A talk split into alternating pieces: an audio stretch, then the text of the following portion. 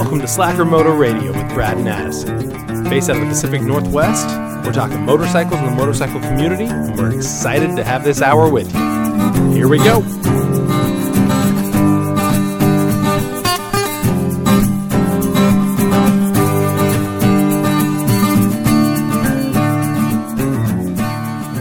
Welcome back, Slackers. Now, I usually say, Brad, how you doing? But we have a whole better group of guests this time. So Brad can just sit at home and do his thing, because we'll assume that's all he's doing. Oh, I was hoping Brad would be here. I tried to get him. He was busy. We kind of... It's a weird week for all of us. Nonetheless, it's going to be an awesome week. Because this week we got Dennis, who the listeners know. We've had Dennis on the show more than a handful of times, I think, at this point. Big fan. Big fan. Big fan of the show. At this point, a co-host, basically. And more importantly, as we talked about over the last 2 weeks, we got a gentleman named Rob Birch, because you'll find him on his website, so we'll just go last name, because you're going to want to look him up. Rob, how you doing?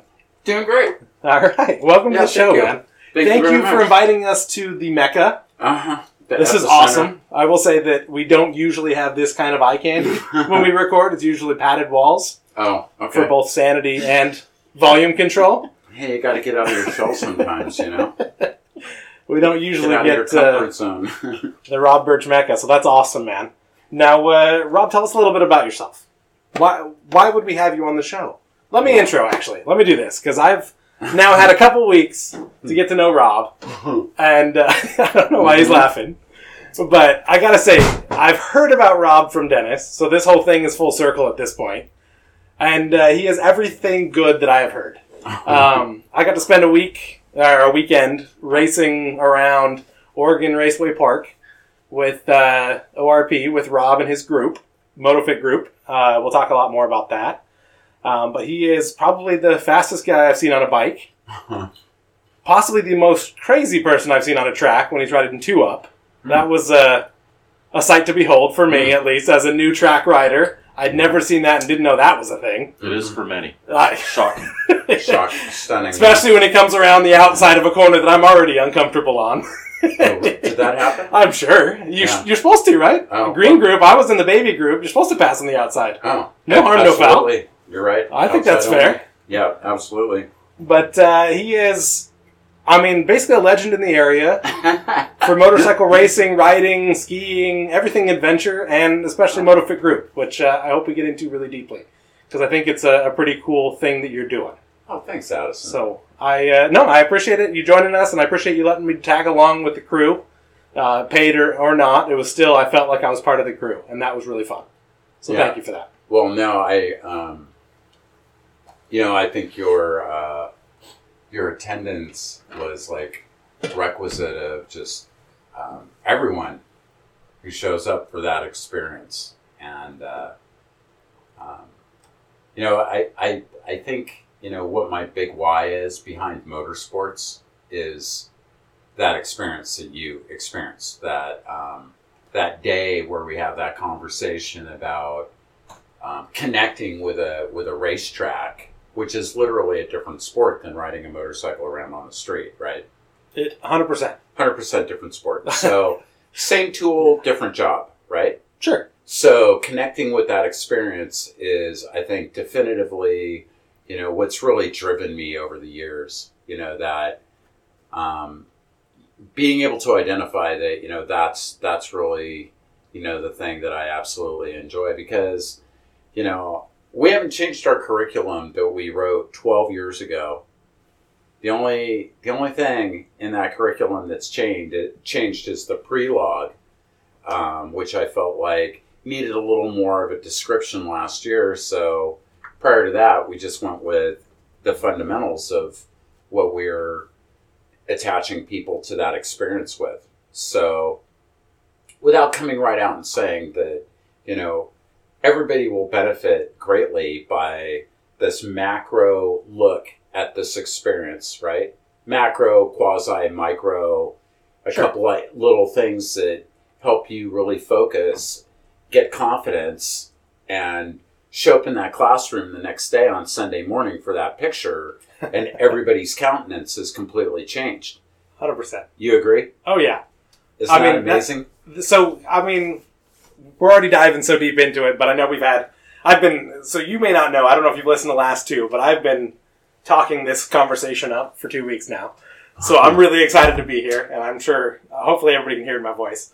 But, yeah, that was kind of one of the things I said last week. Brad and I kind of talked about my experiences with MotoFit Group and with this awesome track day experience. Really, I mean, this was definitely a MotoFit Group experience when it came to classroom and some of the special things that we'll get into.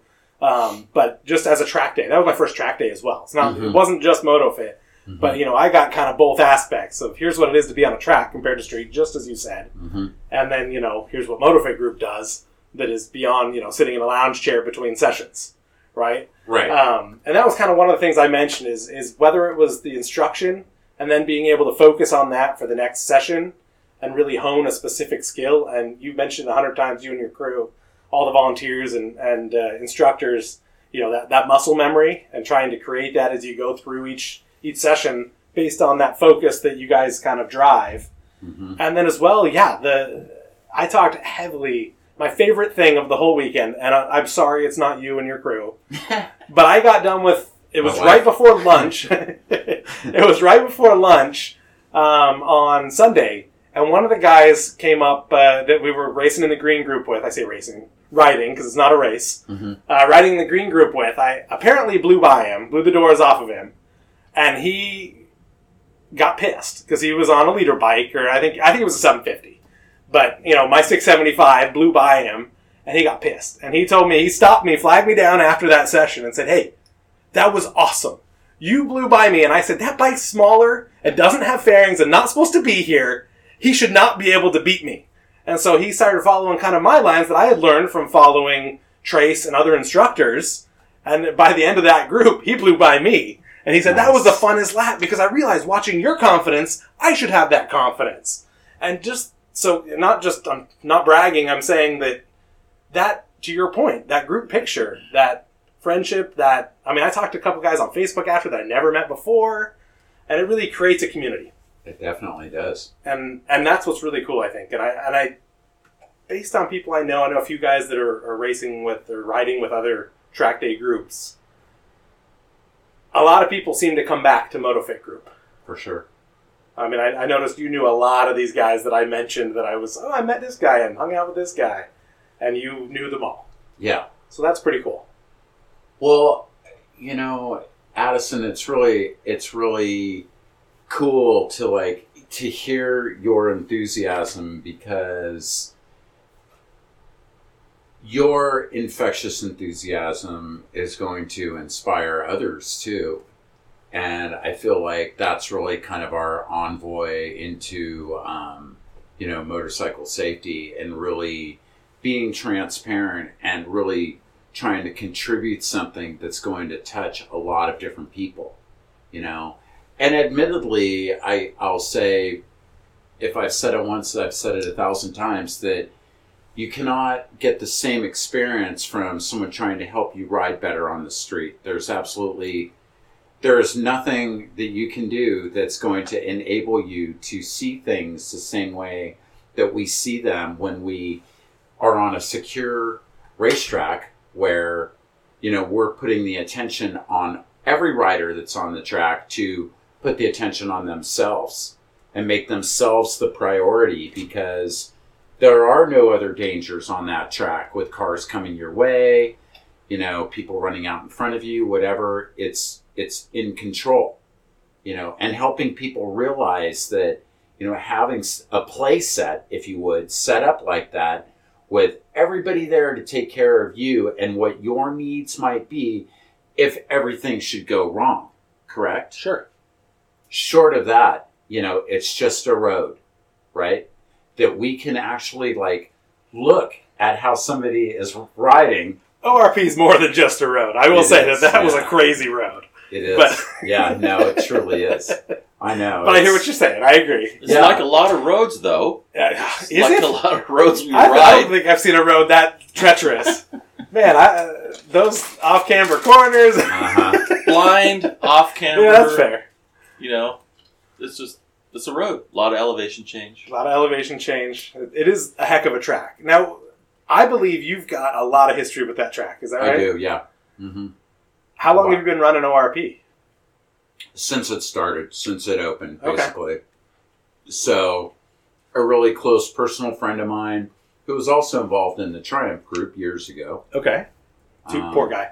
Yeah. Back in 2001, we heard about this group of people who were interested in putting a racetrack together. And they had found some property out in Grass Valley. And there's nothing out there. So they said, come on out and take a look. And we all rode out and had a barbecue out there. And then we got out the stakes and some flags, and we're all stomping around in the weeds, you know, staking the track out. Got maybe a third of it, like, laid out with some vision, and we're thinking, this could be really interesting, you know. Fast forward to November of 2008, and I get a phone call one night. It's raining here. And my friend, the principal who really pulled everybody together and made this happen, called me and said, what are you doing tomorrow? And I said, it depends on what you're doing tomorrow. And he said, well, we're going to go ride Oregon Raceway Park for the first time, you and me. I'm like, all right. So we head on out there, and we parked literally right on the track. You know, the asphalt was 3 days old. And he's like, I just went one lap. He goes, just one lap, and then you're welcome to, you know, ride it all day long, you know. And it was literally kind of the shot heard around the Northwest when, you know, this track came online on SportBikes.ws. It was. It was. It was. All we had was PIR, which is flat. Yeah. And kind of dull. That's all we had. It was fun, but that's all we had. And then we started hearing about this thing over there in Central Oregon. And it's not that far. No. It's not really that far. No. It's a hop, skip, and a jump. Oh, yeah. Mean, so controversial, though. It was so controversial. This is for a whole other topic, but I get into this debate with people all day. I'm someone that loves the road, so I'm like, 3 hours. That's like an after work and back. Yeah. And they were concerned about safety out there and whatnot. And, you know, comparatively speaking, we're looking at that terrain versus, you know, something that's open and you can run it both clockwise and counterclockwise versus something like PIR that's surrounded by walls. Yeah. So right. You don't really run one direction. And you can only run it one direction. Is that true? Correct. See, now you're getting my greenness in track days in general. I didn't know that about PIR. Okay. So. That is a world of difference. Yeah, it was a very controversial transitional time, I think, in motorcycle and motorsports, because it kind of hit its zenith as far as road racing went in the Northwest around 2008, 2009. Okay. And from there, it's been just before the crash. Yeah, just before the crash. That's unfortunate timing. Yeah, just before the crash, and then the crash happens, right? And ironically, a great time to start a track day. Oh yeah, is that when you started MotoFit Group as well? That's when I started MotoFit Group. Yeah, actually, we signed a contract with Oregon Raceway Park to put on 7 weekends. Committed, signed. Yeah, it was mad. Kara's going, "What have you done?" So and. The first event, you know, it started from the first event, you know, there was, I don't know, just this interesting vibe about it, because Kara was doing her career at the time and didn't have time to help me get things organized. But fortunately, I had a 15-year-old daughter who, coupled with her little 15-year-old friend, were masters at Excel. And I went down, and it was my weekend with my kids, so I go down to Salem and pick her up and bring her back to the house. I'm like, I need you guys to organize this for me. You know, 35 minutes later, they give me this list of names who are coming to the track. I'm like, okay, I'm also going to need you to handle some transactions with these people. And they're like, okay, well, we'll do some role-playing when we get to the track. So, but, you know, we get to the office at the track and we do some role-playing stuff. And, you know, to this day, I still have people that come to our events that that remind me of what it was like to walk into that very first MotoFit event and see these two cute little 15-year-old girls standing there behind the counter. And everybody, this guy's going, well, I was waiting for a moment to see, you know, when the parents were coming back. And then I realized that they were in charge, you know. And it was just kind of, I don't know, everything kind of went from there. I mean, we started the potluck that night, and it was just like, I mean, it all just kind of, you know, blossomed, even though it was, you know, a recession, if you would, you know, it just... It seemed like there was just something really special about, you know, that track layout, and we really jumped behind it as far as like going to the motorcycle shows, and I think that's where we collected you, isn't it? Didn't we collect you? No, I found out about ORP through the grapevine. Social media. You know, we heard about this new track over there at ORP. Well, who's putting on track days? Well, it's MotoFit Group. And, okay, well, we need to sign up. We need to go. So that's just how I found out about it. You and Brian? Yeah. And then we did see you at the motorcycle show, the IMS. In Seattle. International Motorcycle Show. Yeah, Seattle. Mm-hmm. Yep. Back when it came to the Northwest. It's been a few years. Yeah. That was fun. Good old days. It was fun when they had the... International Motorcycle Show around the holidays, right? Yep. Deal. Now they kind of throw something at the auto show, but it's not the same. We got that little room. Pale moon shadow. Yeah. That little room full of bikes. Yeah.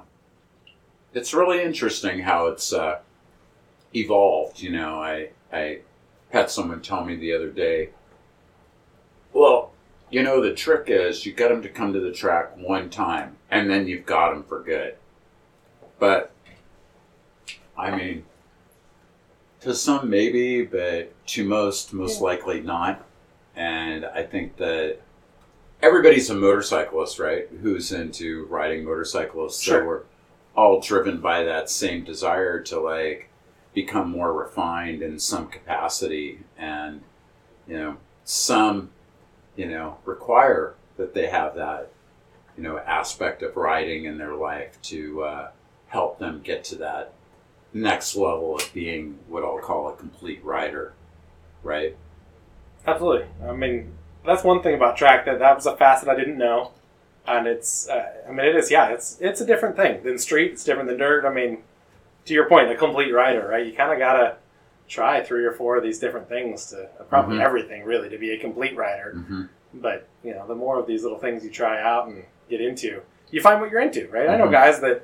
Would do a track day all day and then go back to dirt, right? Because that's what they love, and that's fine. Well, who doesn't love the dirt? Right? I mean, yeah, and then and, you know, everybody's got their hobbies and everybody's got their focus, and there's anybody that needs to kind of limit what they're doing and not stretch across so many aspects of the sport. I get it. My wife will attest that we'll go broke because of my love of motorcycles, but as long as we're happy, it's just money. Just money, right? You'll make more, and it doesn't come with me when I die. It does not. And if I do die, she'll get more of it because of life insurance. So it's a win-win, really. It is a win-win. It's a win-win-win. It's the handicap that's a concern. Uh-huh. The dying on a bike is less concerning. That comes with a purse. But, yeah, nonetheless, so, I mean, if we break it down a little further, how did you get into motorcycles? When did this all start? Mm. I'm guessing we're talking long time Little ago. Rob. Yeah. Little Rob. Actually... Robert Birch, I would say, because I went to a private school as a kid, so, you know, I became less formal as I got older. The schoolmaster would call you Robert Birch. Robert Allen Birch, Jr. Yeah, it was brutal. So here's this little guy standing out in front of Viewpoint School in Calabasas, California, waiting for his...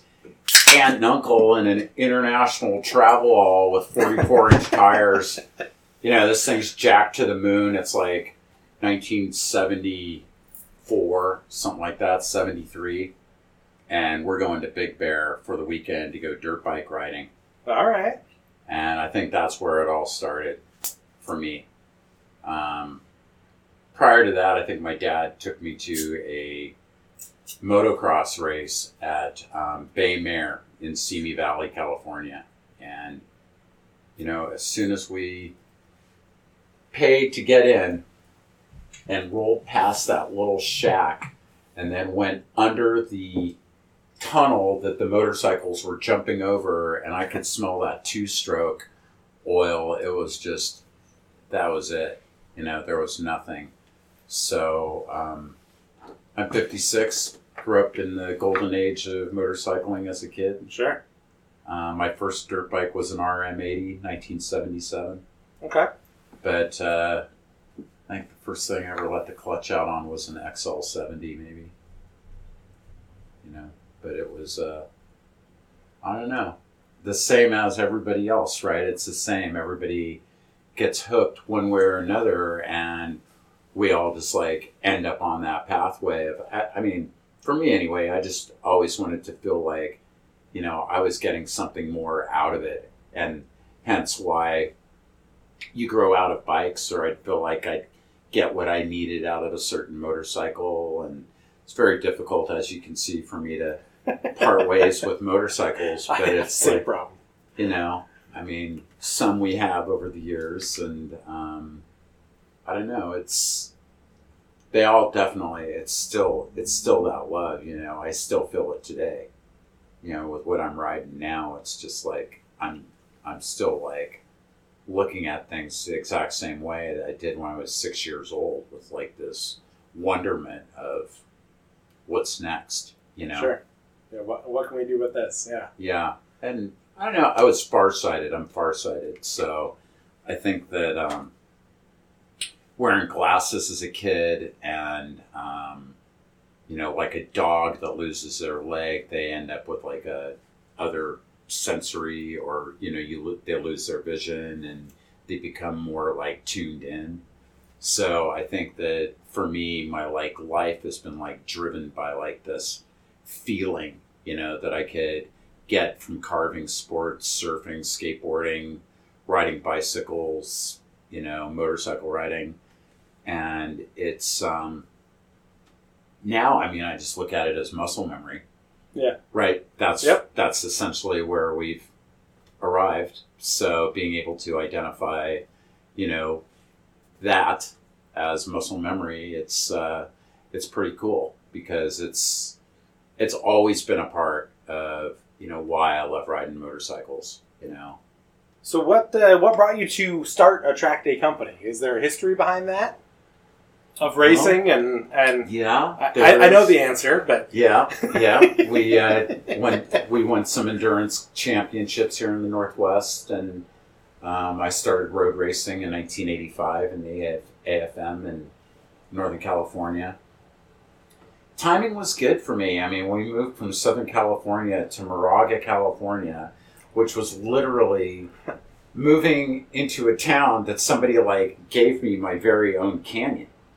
Sure. Right out the back door, I had the Oakland-Berkeley Hills, which is revered as some of the finest motorcycle roads to this day, like through Tilden Park and everything. I mean, before it was overpopulated. Yeah, before, yeah. Yeah, so basically, you know, you could ride out the back door of Moraga and be on a twisty canyon road that goes between redwood trees. So the consequences were huge. Sure. Yeah. So for years, I always considered tracks with no runoff not that big of a deal, because of that whole life experience in that canyon with, you know, you can't really afford to make any mistakes. And I don't know, I'd fill up my KZ650 and go back there and ride like 130 miles a day. Okay. Every day. And then road racing became available, and I had a GPZ750. Okay. Which was 1984, so I started racing that in 1985. I always wanted one of those. Because of Wayne Rainey, of course. And yeah, it was, you know, I had this thing with Kawasaki. For whatever reason, my dad felt like that was the bike I should be riding. it had a motor. I totally get it. Every bike I've brought home since being an adult has not been a Yamaha, but if my dad had his way, it would just be, he's always, really? Why not a Yamaha? Because that's what he grew up, rode. He had Husky as he got older, but he was a Yamaha guy. And that's how it all starts that way. Interesting. I only have Ford cars. I get it. We get what we get what we like, and we just keep doing it. So I get that. Yeah. There's, I don't know. There was this time for me anyway that I felt like, everybody was into riding off road. We all loved riding dirt bikes. And where I lived in Camarillo, California, me and my little buddies hop on our little bikes and ride side saddle out to Caliguas Creek, go over the railroad tracks, have some farmer shooting salt rocks at us and get off my property, you little bastards, and chasing us in a Jeep. And mind you, we're 8 and 9 year old kids. I'm thinking to myself, I don't think my daughter ever did anything like that when she was 8, but life was a lot different, right? Yeah. But it was amazing. It was basically Southern California, and it was so wide open.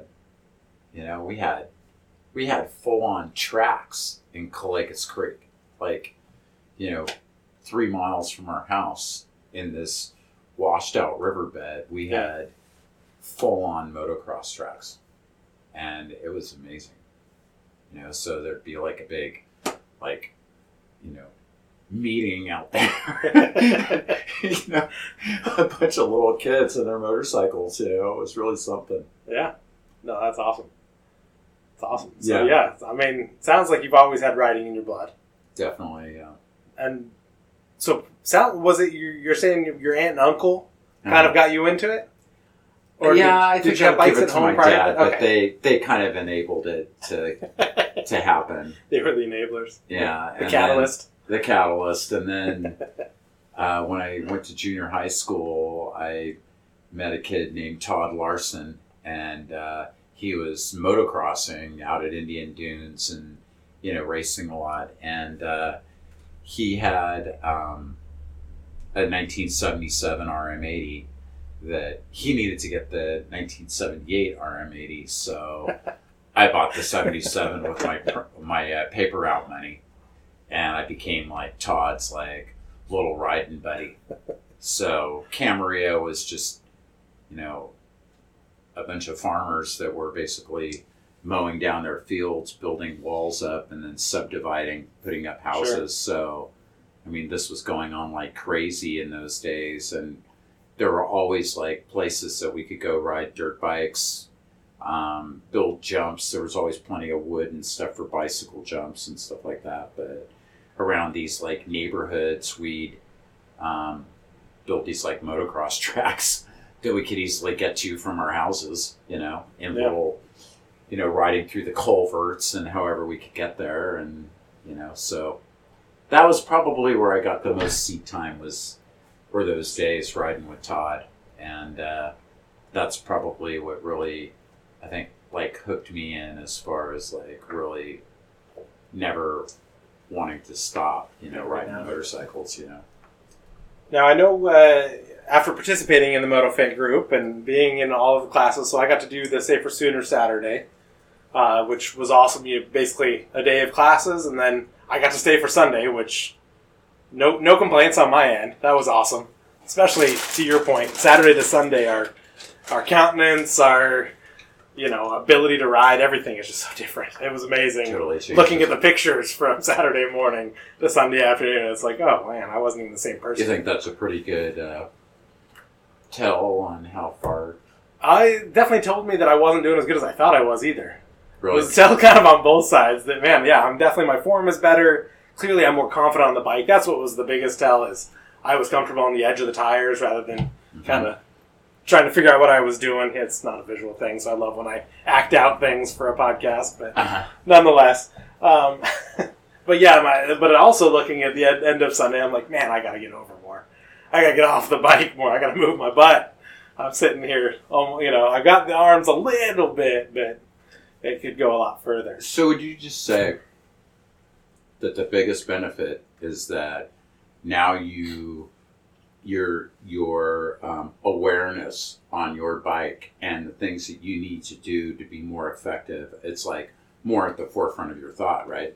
100%. So yeah, last week we talked about a little bit that really for me, one of the biggest epiphanies, let's call it, that I got is that, you know, the things people talk about, right? Oh, you can really grab those brakes. And on the street, I never had the balls to do it. I mean, just flat out, I'm not going to grab those brakes for all I can because there could be gravel. I'm just not going to do it. I'll slow down early, and I've always been a little behind some of these guys that do track days on the street because I didn't know my bike could do that like people said it could.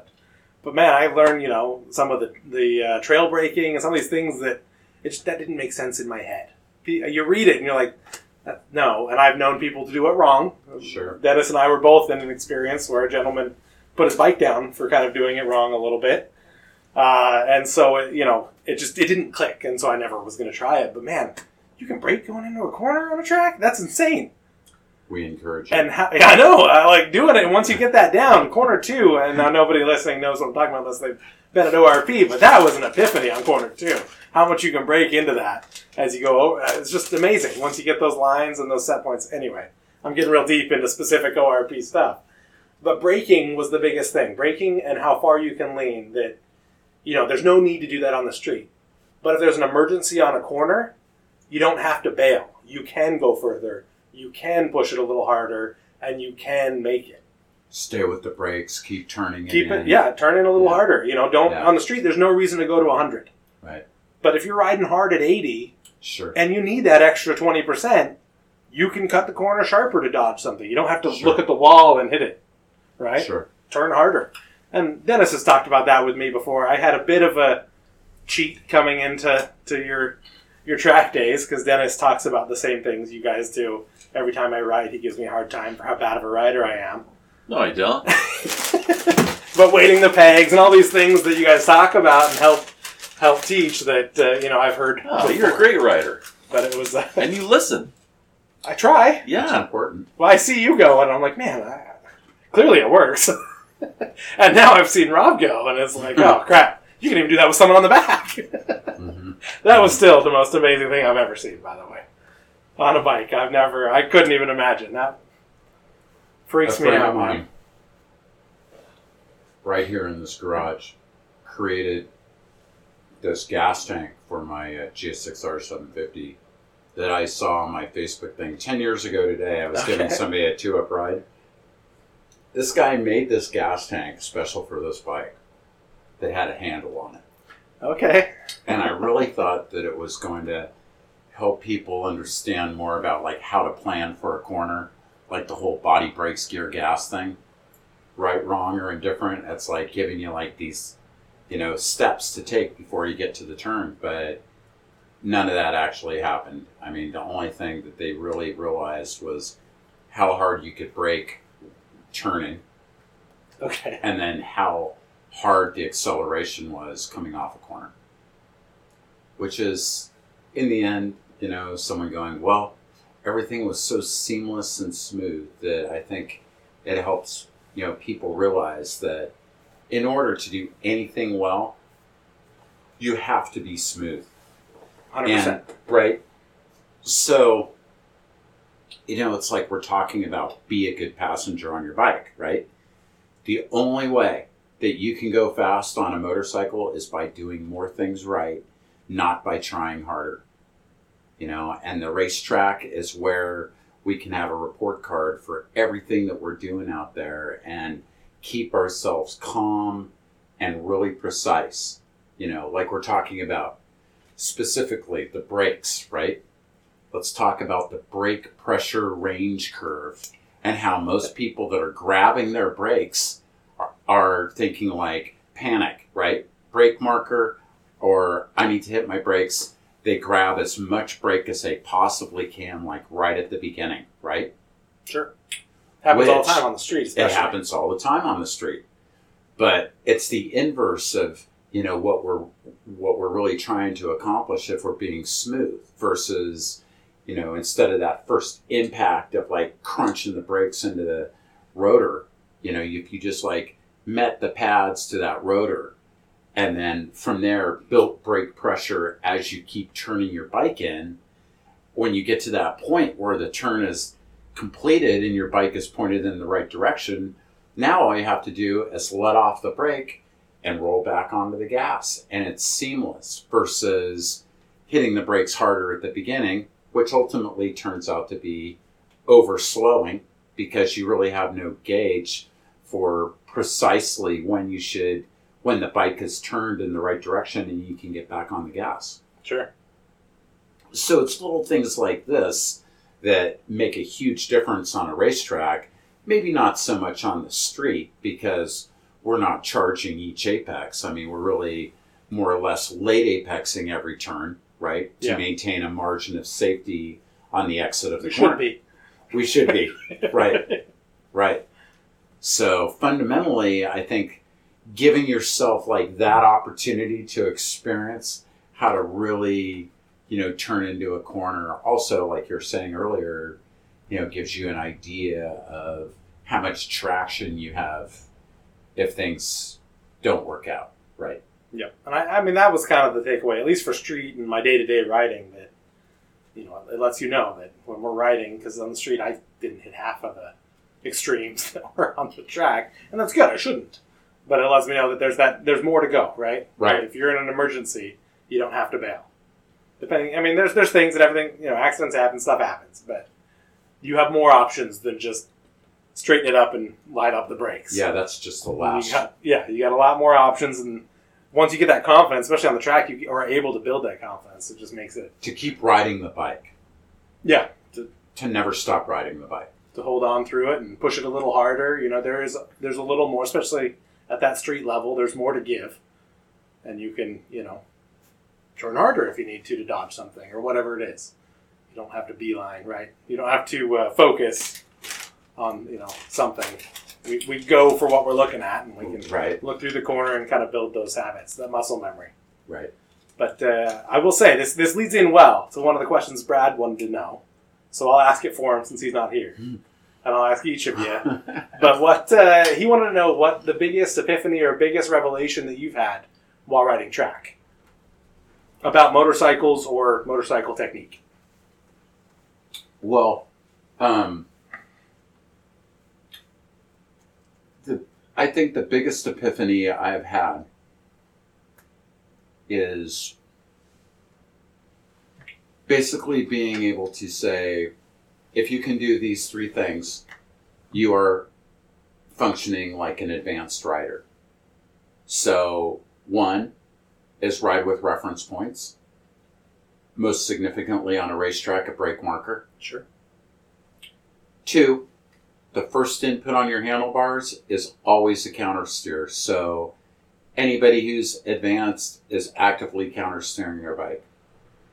And 3, when you have direction in the corner, you're now pulling on the inside handlebar and doing the pickup drill to drive yourself out of the corner. And as we were talking about earlier, the pro tip for this epiphany is the brake pressure range curve, where you don't over brake as you're turning in, and you build brake pressure as you're approaching the apex of the corner. Knowing this is how every pro motorcycle racer rides a motorcycle, and it's demonstrated by everybody that's out there riding on the track. I would say the single biggest difference between everybody, though, is this: where they are making the slowest point of the corner. So maybe where we make the slowest point of the corner could be the biggest epiphany I've ever had as a motorcycle rider, because that determines how long you are going to be able to make your straightaway. And strategically, if you're trying to go fast, that's all we're trying to do. Just make our straightaways longer. Sure. That's fair. What do you think, Dennis? What You've been riding track for a while. What do you think your biggest epiphany or revelation is?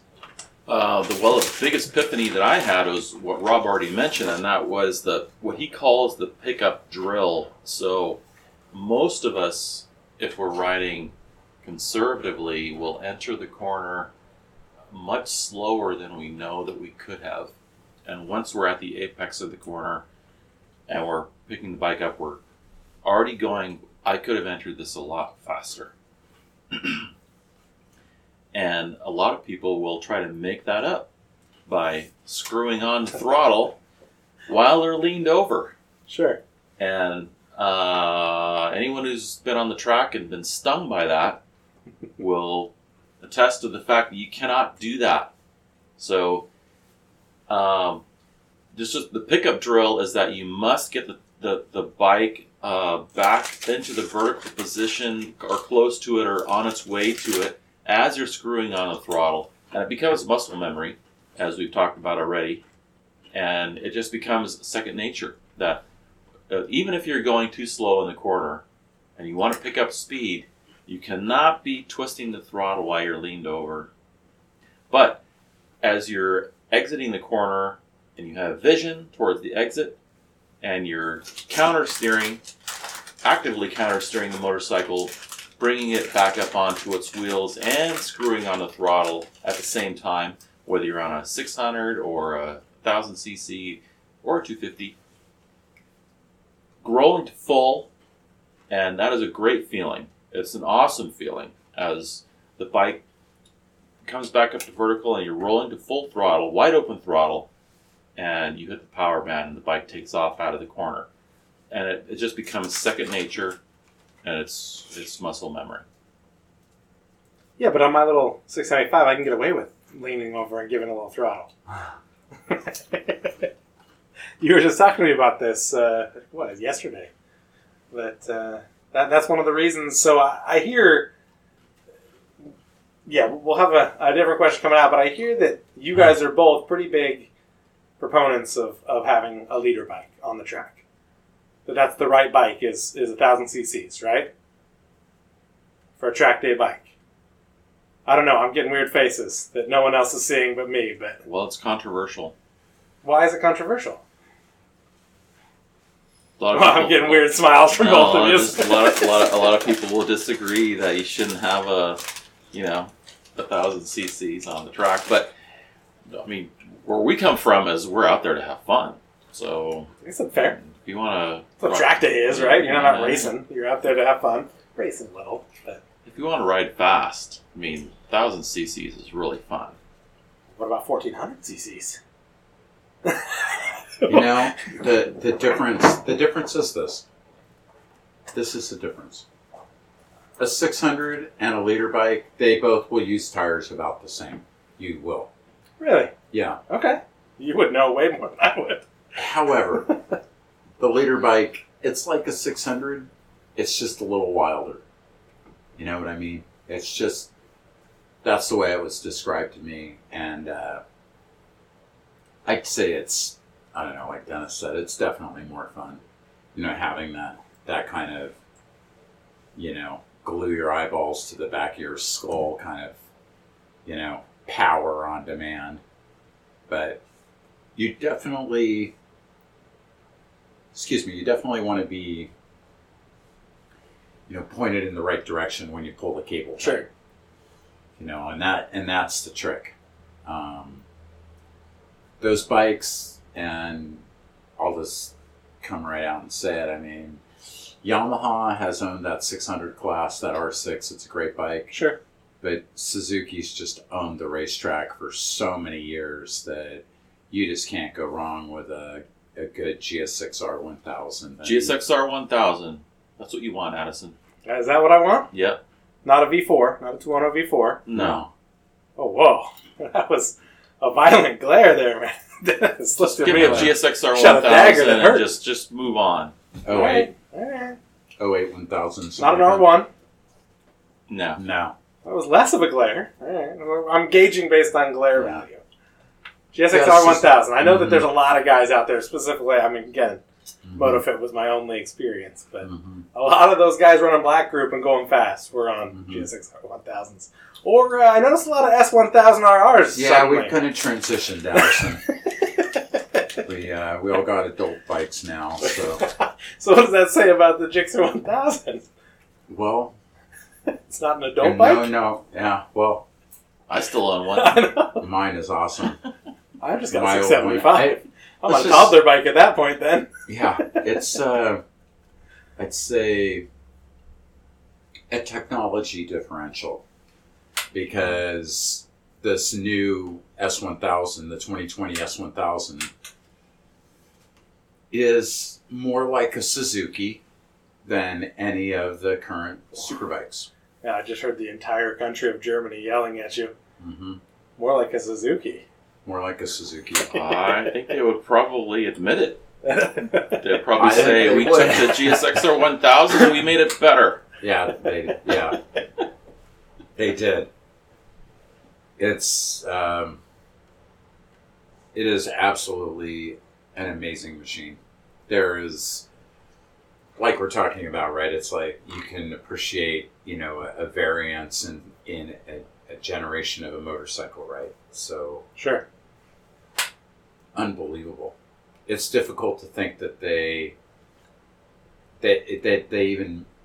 the S1000, the previous iteration, was even made by the same manufacturer. It feels so much different. Really? Yeah.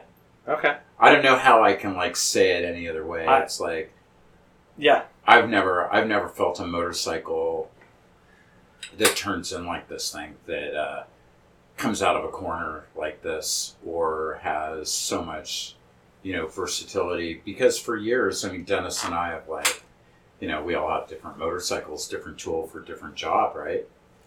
Riding a hunched over motorcycle on the street to me has been like this, you know, crazy, you know, I mean, you really got to be committed to want to ride that, sure, you know, because it's not comfortable, especially all day long. Sure. Right? Yes. But this bike, you could do it.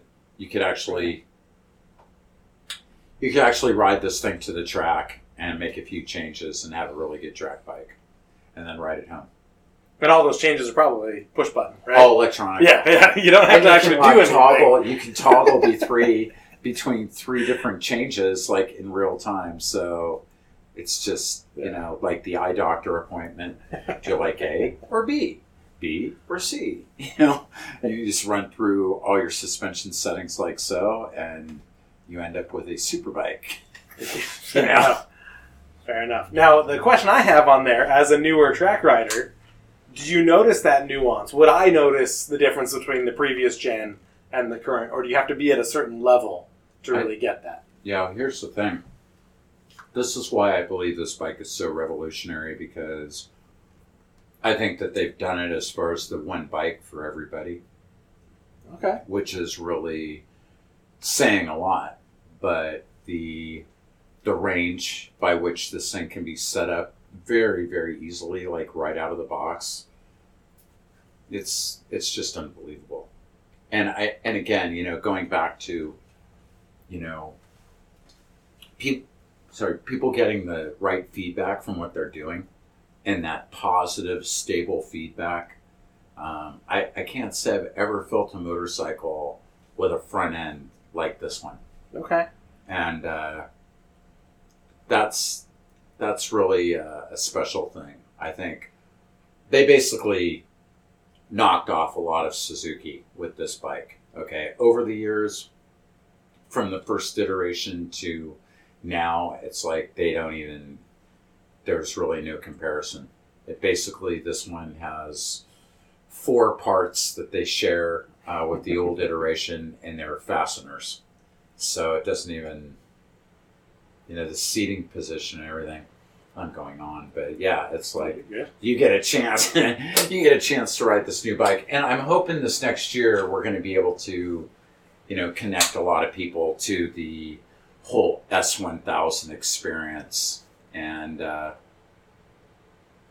you know, getting on board with BMW. Right now, we have this co-op with San Jose BMW, where we can, you know, help people get set up with an S1000, and now we actually have a MotoFit Group S1000 package that you can have the exact same parts that we're using on our bikes on your bike, which is all the best stuff.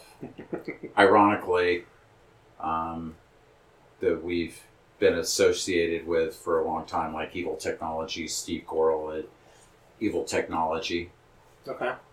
Amazing designer of works factory parts for motorcycles. So when Steve and I met at the racetrack, he had a TZ125 and I had a 600 Honda. And the TZ125, that's a purpose-built race bike. Okay. Well, the 600 Honda, 600RR 03, 600RR was about as close as it could be to a modern 600 race bike, but wasn't really a purpose-built race bike like the TZ. So Steve started making rear sets for our bikes, and he got a 600 like mine. So he started making these parts, sure. And that's basically where Evil Technology started. He built all the parts for our endurance race bike, and we won a couple championships on all the parts that he built. And now Evil Technology is the premier handlebar and rear set manufacturer in the motorcycle racing industry, at least professional in the United States. There's more of these parts on the professional grid than any other single manufacturer. Okay. And so culturally, it's really cool to be, affiliated with, clear thinkers like that. And I think it says something more about what, we're all involved in. We're involved in the whole spectrum of motorcycle riding, okay? So for us, that bike, it's a great bike, right? But we add a little biomechanical engineering to it and make it even better, because no one has ever said, Addison, this is a great bike for you. Go have fun, right? Sure. They don't adjust the handlebars. No. They don't move the seat up and down. They don't move your feet anywhere. These are things that make a big, big difference in our effectiveness as motorcycle riders. 100%. No one ever talks about it. Yep. Yeah. Right. So. And there's so many of them that are so easy to do, So many. Your lever adjustment. This stuff is like second nature. Anyone can pull it off. And you should when you first get a bike. You should.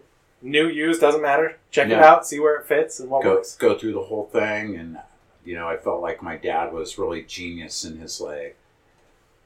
Keep your bike clean, because you could always see that the frame was cracked or something was ready to go wrong. Especially on dirt bikes, mm-hmm. You find all kinds of stuff. Mm-hmm. Me on street bikes too, but. Yeah.